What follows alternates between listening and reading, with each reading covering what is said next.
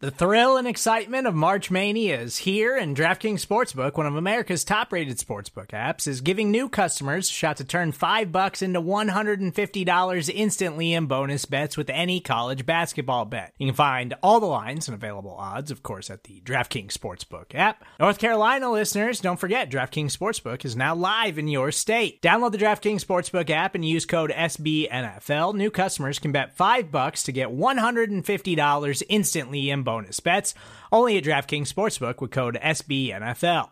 The crown is yours. Gambling problem? Call 1 800 Gambler or in West Virginia, visit www.1800Gambler.net. In New York, call 8778 HOPE NY or text HOPE NY. In Connecticut, help is available for problem gambling. Call 888 789 7777 or visit ccpg.org. Please play responsibly on behalf of Boot Hill Casino and Resort 21 plus age varies by jurisdiction. Void in Ontario. Bonus bets expire 168 hours after issuance. See DKNG.com slash B ball for eligibility, deposit restrictions, terms, and responsible gaming resources.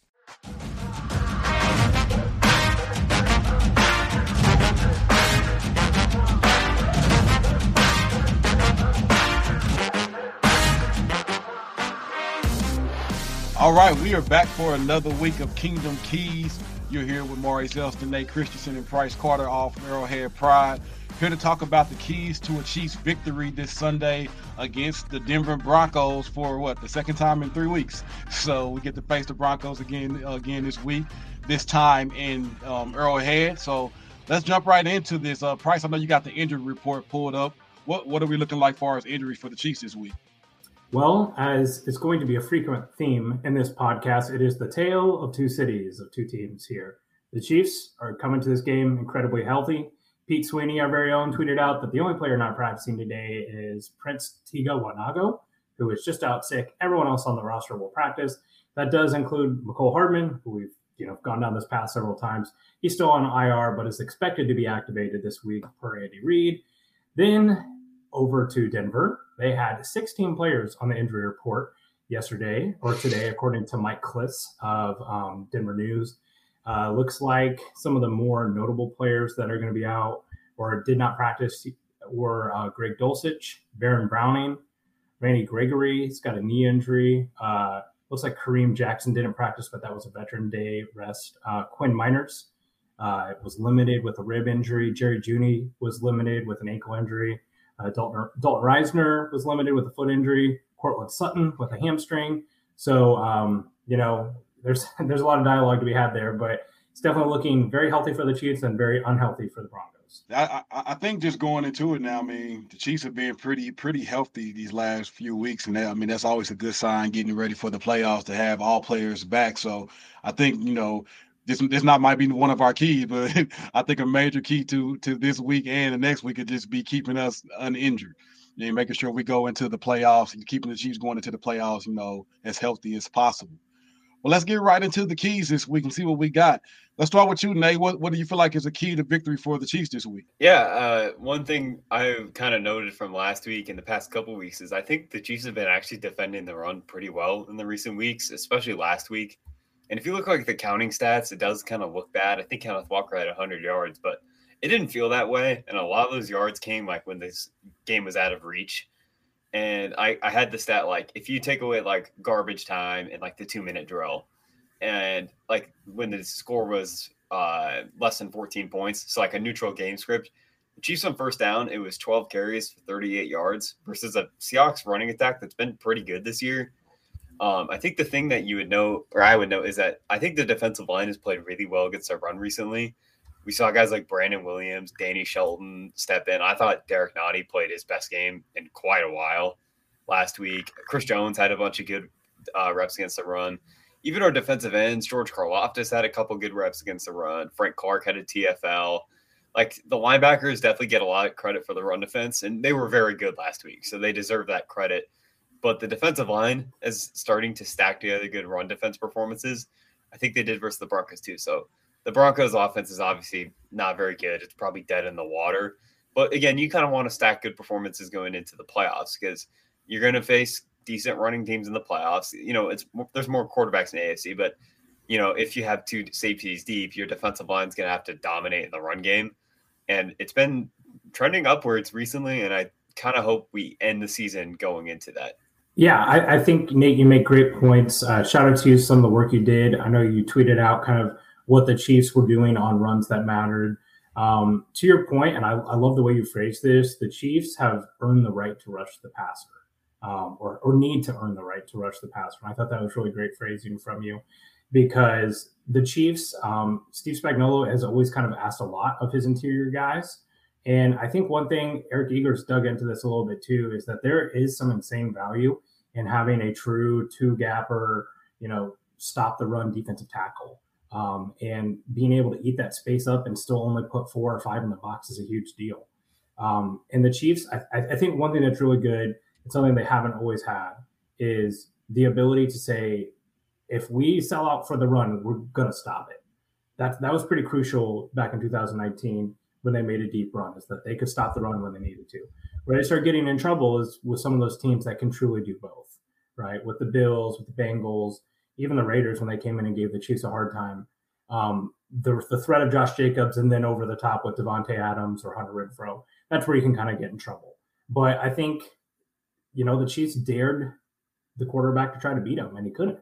And that that's a huge that's a huge advantage for the Chiefs. If they can do that, you know, Danny Shelton coverage, which was Spags, just really on one. I love that screen cap of that. But Danny Shelton, Brandon Williams, I think those are all kind of to supplant Derek Nnadi, who's really struggled this year, and I'm glad that they're kind of moving off of him because I think I think there's a lot of reasons to be encouraged about the Chiefs' run defense, and it's going to be needed, right? Because Josh, they put Josh Allen out there to run um, student body right or whatever they call that sweep play that he runs all the time. It's going to be be important to be gap and integrity sound. Yeah, I definitely agree. Um, definitely seeing some improvements over the last uh, couple of weeks. I was I was really glad to see Leo Chenal. um, you know, is it Chanel or Chanel? I always I always get mixed up if it's Chanel think, or Chanel. I think it depends on where your where your pinky is. If your pinky's up, right. Chanel, or if it's Chanel, you know, it's whatever. It's just kind of a, a how you how you feel. But it, yeah, it, it, it, was good to see him getting there, and I and I think you've been seeing some progression from him over the last few weeks as well as the season. Because people like I think we forget that these are rookies, and transitioning from college to the NFL is not always just an automatic easy thing. So I think we've been seeing things from him, like seeing all three of those, him, Gay, and, and, and Bolton on the field together making plays was definitely an encouraging sight. I think you've seen one of Willie Gay's best games uh, in a in a while, and I think his snap count went up, and they, they begin to giving a little less to Harris now and more to Willie Gay, which I, you know, Harris played phenomenal in Willie Gay's absence, but Willie Gay needs to be on the field. And I think he's his tackling has been solid. You've seen better tackling overall from the defense the last few weeks, so hopefully that continues. And again, with with Shelton and Williams being in there, being able to eat some of those those blocks up, I think that's been able to keep our linebackers a little more clean to be able to come downhill. But I, I, I do think, like Nate said, that Derek Nnadi had one of his best games this season. And we can get, you know, Shelton, Nnadi, and Williams to be able to, you know, take up some some some of those blocks and keep our linebackers clean and let Chris Jones get a little one-on-one in the run game, I think we'll continue to have success going into the postseason. I think that's going to be very important to be able to stop the run without necessarily run blitzing to stop it. So let's get into the next key here. Uh, Price, what, what what we got? What you think is the key to to a Chiefs victory this week? Well, I think you know, uh, as, as, it's our right as a uh, pregame podcast to kind of mention just kind of some of the stuff that's gone on with uh, the Denver Broncos this week. Right, they've fired head coach Nathaniel Hackett um, after an absolute uh, shellacking on Christmas Day to the hopeless Baker Mayfield led Rams um, they now have an interim head coach. This guy was not even on the coaching staff for the full season. He was brought in in September to be the time management assistant for Nathaniel Hackett and Jerry Rosburg. Um, he's he's been a pretty good special teams coordinator in the past, but that's who's going to be leading the Broncos this week. Uh, the last time the Chiefs faced an interim head coach was Gregg Williams with the Browns after they fired Freddie Kitchens. Uh, that was Travis Kelce and Patrick uh, Travis Kelce's return to Cleveland. He balled out in that game. That was Mahomes' MVP campaign. Um, I think I'm, I'm, fairly certain that was the last time they faced an interim head coach. So it'll be kind of interesting to see what the Chiefs get out of the Broncos. I'll just ask you guys, like, what do you what do you think? Do you think that um, there's going to be a rally behind the backup coach type, or the interim head coach effect here? No, no. I, the Broncos, I didn't. You know, I wasn't super into like you know focused on last week's game, but all the fights on the sidelines, all the tension on the field, it's Hackett was a problem, but even like the local guys in Denver made it seem like the players didn't like hate Hackett or anything like that. This wasn't like Urban Meyer. Um, it seems like the vibes are just awful there. Like, I'm not going to blame one person on this. I think Russell Wilson probably deserves some level of blame. I mean, just honestly, compared to what it's been in the past. But the vibes are bad. They're done with their season. I, I think last week was a proof of that because you saw a team in the Rams last week. They were ready to go. They were still competing, which they deserve credit for. Denver's done. They they've been bad for all this season. I, you know, obviously there's kind of the interim coach bump, but even then, this interim coach has never coached beyond assistant or special teams coordinator and assistant head coach, and that was like ten years ago. So it's the vibes are bad there. Their season's over. They just want to get to you know figuring out what they're going to do in the off season. There's already been so many rumors about what they're doing in terms of like the coaching staff. It's it's bad. I don't think there's any chance they get some type of bump or a huge boost of energy this week. Yeah, I, I kind I, I, agree for the most part. I think they'll come out and try to be more energetic. That's what you normally see. Like when a, a team gets an intern coach, kind of like that first quarter, they try to come out strong and, and excited. But I think the reality just sets in, like like Nate said, and and they just they don't have it because normally, like what you've seen from Denver, is just bad offense for the most of the season, but their defense has been really phenomenal and then last week to kind of lay down on defense against you know injury riddled and and backup third new quarterback Baker Mayfield is like I don't I don't think I think they're done. I think I really think that their fight is gone. I think they'll come out and try to fight for for the coach, but I, I figure I think soon as something goes wrong, it's just gonna bring back all that that bad energy on them, and you'll you'll see the same Denver Broncos. Like if we got a if we get out to a lead like we got last time, I don't think that they fight back or anything like that. Of course, if we limit the turnovers, but yeah, I don't I don't think the intern coach is going to make too much too big of a deal here in this game. Yeah, I think it I think it says a lot about the state of the organization right now that a very accomplished defensive coordinator in Ejiro Evero did not take this opportunity because like you think about it from his angle, right? If the Broncos go out and suck the next two games and he's the interim head coach, he's going to have no blood on his hands. No one's going to blame him that he can't push that turd uphill.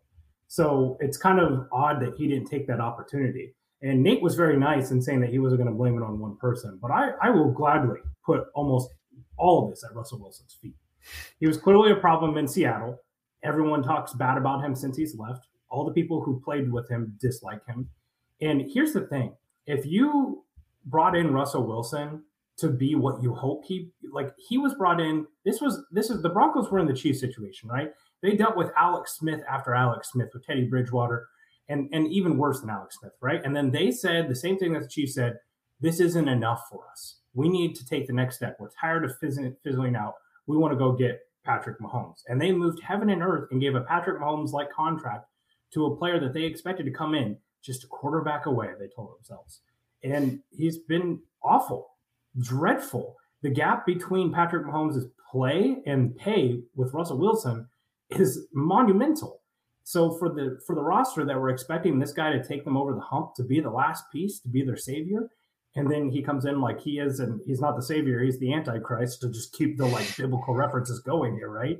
Not not not saying anything actually here, but I mean, yeah, I, I do put a lot of that on him, and that's even leaving out the cosplay stuff that he does, the slapping the hands, the talking through the football, the standing at the middle of the field with his hands up in the air.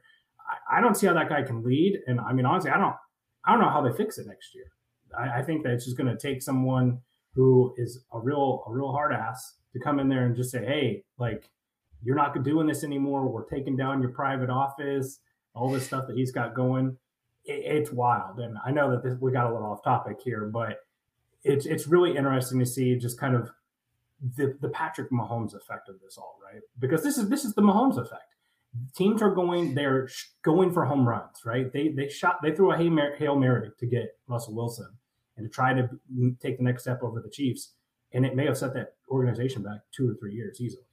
I think their only option is to bring in competition honestly. Like i think they had like you can't draft anyone obviously but i think like jacoby brissett baker mayfield bring you got to bring in somebody because you what you can't do and and this is obviously a chiefs podcast like the thing you can't do if you're the Broncos is just hand Russ the job next year and just hire some guy that can come in and fix Russ. Because I don't think Russ is as bad as he's played this year. I, I really do think the Hackett factor is real. They've been so injured this year. but I don't think there's a scenario where Russell Wilson's more better than like the 18th best quarterback in the. He's not better than like Kirk Cousins, I think, anymore. And I guess like, what's your upside if you build your entire staff around just fixing this one guy? Because I, I mean, personally, I don't think they're getting Sean Payton. I think that's entire. I don't think that makes sense for Sean Payton to take that job at all to try and fix Russ. So to me, it's like your upside is maybe like the 14th best quarterback in the NFL and even then, like I think that's pretty kind of high in the sky to like think that you could even get that high with Russ. So like if he's the 26th best quarterback and not the 30th best quarterback, that's just you're going to lose your locker room and then you lose all credibility as a franchise. Yeah, and I mean going back to the Mahomes Alex Smith analogy, you couldn't survive paying Alex Smith like Patrick Mahomes. And right now they're hope they would they would love to get Alex Smith production out of Russell Wilson, right? So the roster construction there becomes even more difficult. And you cannot continue to hang your hat on a, on having a great defense because it, it, it, just it's not consistent year over year. You know, you think back to like the two what was it, 2016, 17 Jags that had that great defense. Oh, you know, they just need help on offense and they'll they'll get it. And then they sign Nick Foles and that defense crumbles, right? So um, yeah, it, it's it's incredibly interesting.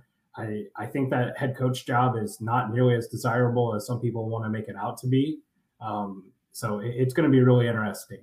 Uh, to go come full circle, yeah, Maurice, my um, my key to the kingdom here is going to be tackling. I think one of the best things that the Chiefs did last week is it seemed like every open field tackle they made, they were doing a great job wrapping people up. When they got their hands on people, they limited yards after catch, yards after run. Um, I was looking through some tweets uh, from, I believe it was Marcus Mosher who might have put this together. Um, he does quite a bit of stuff for PFF, but he was talking about uh, limiting big plays. And Steve Spagnuolo's defense, uh, sorry, Arjun Menon, he also worked with PFF. But uh, Chiefs are third best in the league at limiting big plays, which kind of shocks me. And honestly, if, if we had told ourselves that at the beginning of the year, what I was expecting from this defense was boomer bust. I was expecting like flash plays from the athletes and then giving up the big plays like we saw last year with Dan Sorensen and some of those other blown coverages. That has not happened this year. The Chiefs have done great at that. They can continue to limit yards after the catch, yards after contact, and you know make those open field tackles. This defense is going to be good enough to to you know carry this offense across the finish line, um, or vice versa, I should say. So I, I'm very excited about what the defense is doing right now. And I think if they continue to tackle the way that they have been, it's only going to mean good things. And, you know, going back to like 2019, where the defense kind of surged there at the end with some poor defenses that they were faced or poor offenses that they were facing, defense is all about confidence. I, I truly believe that. If they start hanging their heads and feeling like they can't do it and they get beat into submission by good offenses, it's hard to go out there. But they start feeling themselves I love seeing some of the, you know, you brought up Leo Chenal playing more. Um, I think that's great for tackling. Brian Cook being, I felt like I saw more Brian Cook last week than I've seen in a long time. And it was good to see both Jaylen Watson and Joshua Williams making plays out there too, because there for a while it was, you know, we know it was Jaylen Watson in the beginning, and then it became Joshua Williams, and now they're kind of mixing and matching. I, I, I love that. And I think this is a great team to do it, right? There's not a ton of athletes out there, not a big tackle breaker. Javonte Williams isn't on the field wrap up, bring them down to the ground, stay healthy, and get out of there. Another day is here, and you're ready for it. What to wear? Check. Breakfast, lunch, and dinner? Check. Planning for what's next and how to save for it? That's where Bank of America can help. For your financial to-dos, Bank of America has experts ready to help get you closer to your goals. Get started at one of our local financial centers or 24-7 in our mobile banking app. Find a location near you at bankofamerica.com slash talk to us. What would you like the power to do? Mobile banking requires downloading the app and is only available for select devices. Message and data rates may apply. Bank of America and a member FDIC. With threats to our nation waiting around every corner, adaptability is more important than ever. When conditions change without notice, quick strategic thinking is crucial. And with obstacles consistently impending, determination is essential in overcoming them. It's this willingness, decisiveness, and resilience that sets Marines apart. With our fighting spirit, we don't just fight battles, we win them. Marines are the constant our nation counts on to fight the unknown. And through adaptable problem solving, we do just that. Learn more at marines.com. Absolutely. I definitely agree with that, man. I think tackling is it has gotten better and needs to keep keep stay there so we can keep improving. I'm interested to see how moving, you know, how they how they do a L'Jarius Sneed this week. Cause I think he's like second on the team in tackles with like 101, if I'm not mistaken. And that's huge. But a lot of those happening with them in the, you know, in the slot area and, and being like the last couple of weeks, we've seen them kind of move around with the best receiver, which I think has been very effective from a coverage standpoint. But I, I wonder how that's going to affect tackling. Now it, it does seem like uh, Trent McDuffie is a willing tackler as well from that slot position.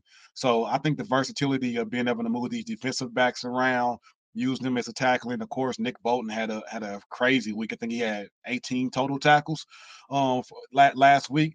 And a lot of them was was good downhill, coming downhill tackles, and not you know kind of some of the stopping the big play or six or seven yards down the field tackles. These were actually some solid tackles. So I think if we can keep like that, I think Willie Gay had nine things like. If we can keep those that production in tackles, and, and it's all about where they're making the tackles, right?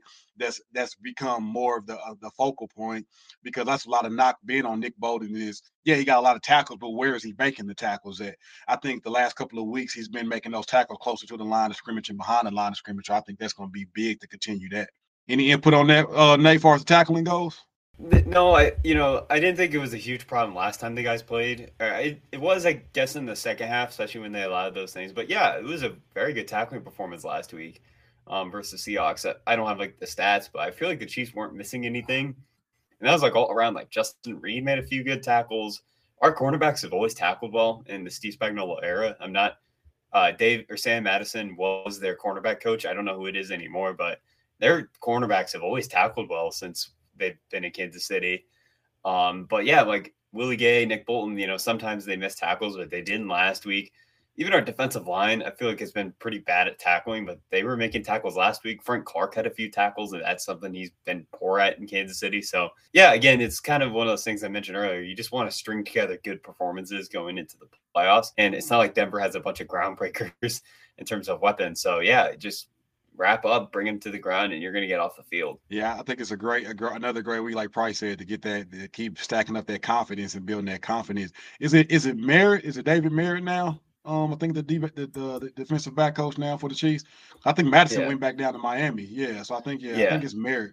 Merritt yeah. was the safeties coach. I, I, think he might be the full time defensive backs coach now. Okay. And they have someone with him. I don't know who's with him though. Okay. Yeah, I seen something come out earlier today too, saying how they was going to stick with. I, I, guess a question that got asked to the defensive back coach about, you know, if they're going to stick with Watson versus Williams and how that was going to look, and he kind of said, "Hey, they both kind of have a, a different skill set." That they that they both bring, which I which I feel is true. They both do mm-hmm. different things well. He's like, so we're just going to keep rotating them in and out depending on the matchup and things like that, which I think is going to it helps keep the offenses off off guards because they don't know who they're going to face and who's going to you know where to pick on that. So I think that'll be good. My, my, my key for this week, man, I I, I really want to focus and get the Chiefs. I think if we're going to have if the Chiefs are going to have success in the playoffs, they're going to consistently have to have these wide receivers involved.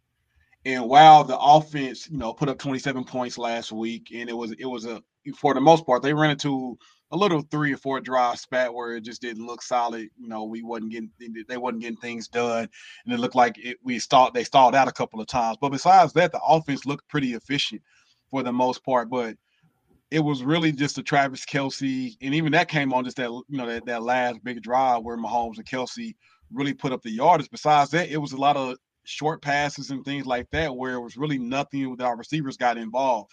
I think Mahomes ended the game with let me see, 224 yards, two touchdowns, no interception, only one sack. Good, I mean, solid performance. But then out of that 224 yards, 113 of that was to Kelce, and then 63 of that was to Pacheco and McKinnon. So that that you know that that left our wide receivers. Let me see, uh, who Ryan, our mm-hmm. very own so Ryan. Yeah. Yeah. So last week, the Chiefs wide receivers, 13 targets, five catches, 40 yards. 13 targets. And that, I think that's the biggest thing here to look at. 13 targets and only five catches. That's less than, you know, 50% of the catches being completed. Now with some big drops. Like, you know, Justin Watson had a had a, had, had a couple of big third down drops that kind of actually made the offense stall out those times that, that, that it did stall out. We at least probably get three on on two of those drives if we convert those third downs, right? So I think that's a key here because I think out of that 50 something yards the wide receiver had, Juju had 27 of them.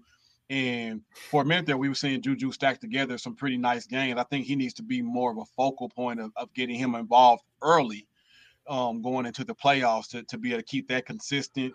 They've been still bringing Kadarius Toney around slowly. Of course, we get the return of Mecole Hardman back. But the biggest thing I think that's been a discussion this week that you've seen in uh, Chiefs Kingdom from a Twitter standpoint was, you know, how much Justin Watson has been playing over the likes of an MVS and over the likes of a Skyy Moore.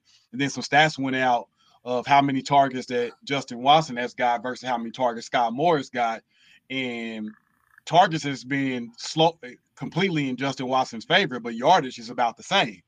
So I really think just getting our receivers consistently involved. If Pat is going to have 300 yard games, 350 yard games, you you, you know Travis Kelce's going to get his, and and having Travis Travis Kelce with a a hundred yard, excuse me, wow, with a hundred yard game, um, we always like to see that, but I want to see more balance and get our receivers involved. Yeah, we were talking a little pre-pod here. Um, we were talking about the Justin Watson versus MVS dialogue.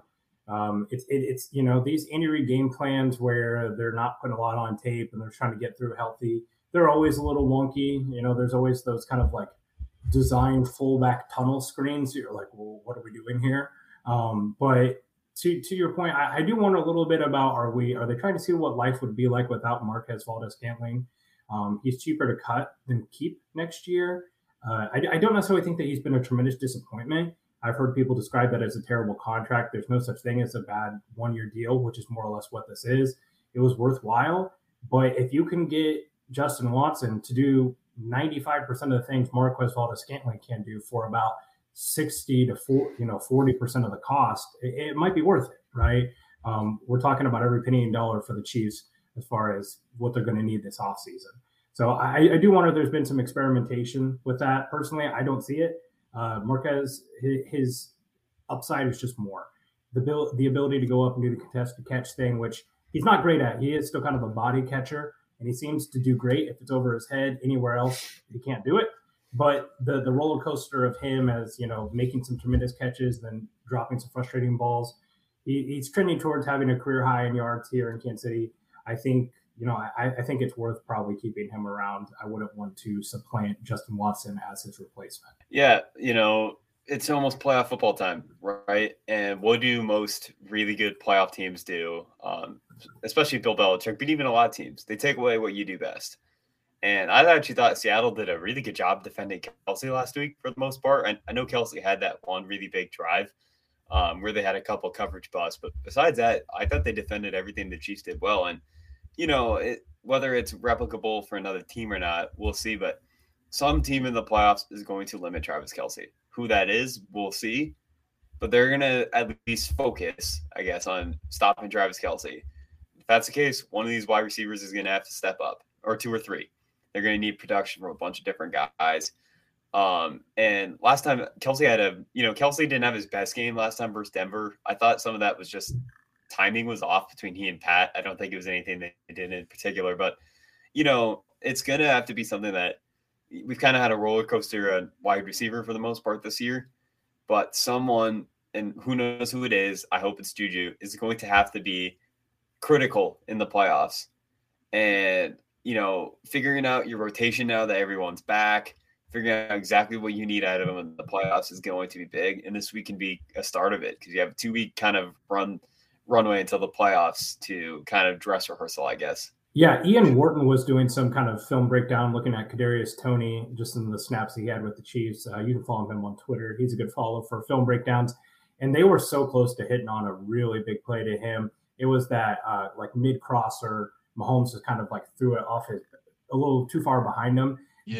But uh, Watson was downfield, locked up on a block, and he had nothing but green grass in front of him. Which that's a player that you want to see that. So I think they were really close with some of that, and, and I do agree. I think I think they're just in this experiment phase, and they're seeing what they can get out of guys that are are lesser players. You know, like what you know what can we get from Kadarius Toney, Noah Gray, Justin Watson, um, those guys. So that way when it comes time and they need to make a play because they're the last guy on the field that people are worried about, they can make those big plays. Yeah, and I think that's what's going to be needed. Like I, I think this offense is better than last year's offense. I, I really think I think we're deeper in the receiving room and in, in, in, in the totality of things, a better offense. I do think we're less dynamic without a Tyreek Hill, right? And and I really think it comes down to ball tracking. Like Tyreek Hill, mean, and if you watched the Miami game last week on a deep pass, like he has a phenomenal ability to track the ball when it's in the air. And I think that's something like on an incomplete deep pass. Uh, they seen a couple weeks ago to, to, Justin Watson that, that Mahomes threw off his back foot in the end zone 50 yards in the air. Justin Watson simply just didn't track the ball well. Like it was a great throw. He just didn't make the proper adjustments. Um, I think the timing with Toney and Mahomes spend this next couple of weeks getting that timing down, and that and that'll be fine. And, and getting Mecole Hardman work back in there. But like like Nate said, somebody in the wide receiver room is going to have to step up and be consistent and be able to count on for that you know, at least 75 yards to 100 yard game consistently because teams are definitely going to focus on Travis Kelce as they should and be like, hey, Kelce is the person that's not going to beat us and, and make and make that. And we should see. I love the fact that Mahomes taking some of the check downs and, and, and, getting the ball into McKinnon's hands in space. That is over the last few weeks, that's turned turned out very well for us. I think he should continue to do that. I think if you looked at the film, he had uh, Skyy Moore open, that probably would, probably would have been a huge game, if not a touchdown. But he took the underneath the Kelce. Of course, if you see one on one with Kelce, that's going to be your first look. You ain't looking nowhere else, which I which I understand. But I think if you go back and look at that film, you see Skyy Moore open, then Mahomes will kind of look that way next time. So yeah, I think getting the, getting the receivers involved would be be a huge thing. So what are we thinking? I know it's a it's a it's a tough week based off um, how we jumped out to a 27-0 lead last time and then that'll roar back and make it close. Nate, what you thinking from a score prediction standpoint this week, man? I've already kind of alluded to it. I I don't think Denver is coming out with a lot of energy this week. I mean, why? If I was a Denver player, why would I even play hard for this guy? He just came in our building like in the middle of September. It'd be one thing if it was Evero as their defensive coordinator, or some you know who's done a really good job. That they probably hardly know this guy. I'm sure he doesn't have a huge impact on what they do day to day and there's two weeks till the playoffs. They have absolutely nothing to play for. They it, there's just the Chiefs were dominating last time these guys played. They had one really bad five minute stretch, and I think they're going to come out this week. But let's not let that happen again. I don't think Denver is going to have any will to get back into this game at all. I, I have the Chiefs winning 37 to 9. I think we're getting backups for the most second half. I just this is almost like unprecedented, at least in my recent memory of like a team that just has absolutely nothing to play for at all. It's a team full of veterans. It's a team with a quarterback that they don't like. Who it's a team without a coach, a coach they brought in the. This is like the Colts of Jeff Saturday, but honestly, just as bad. It's just not getting as much coverage because it's the end of the season now. I, I see no way Denver can keep this game close. Yeah, for me, um, I you know, I, am kind of the same boat. It, it's really hard to call for anything less than a blowout here.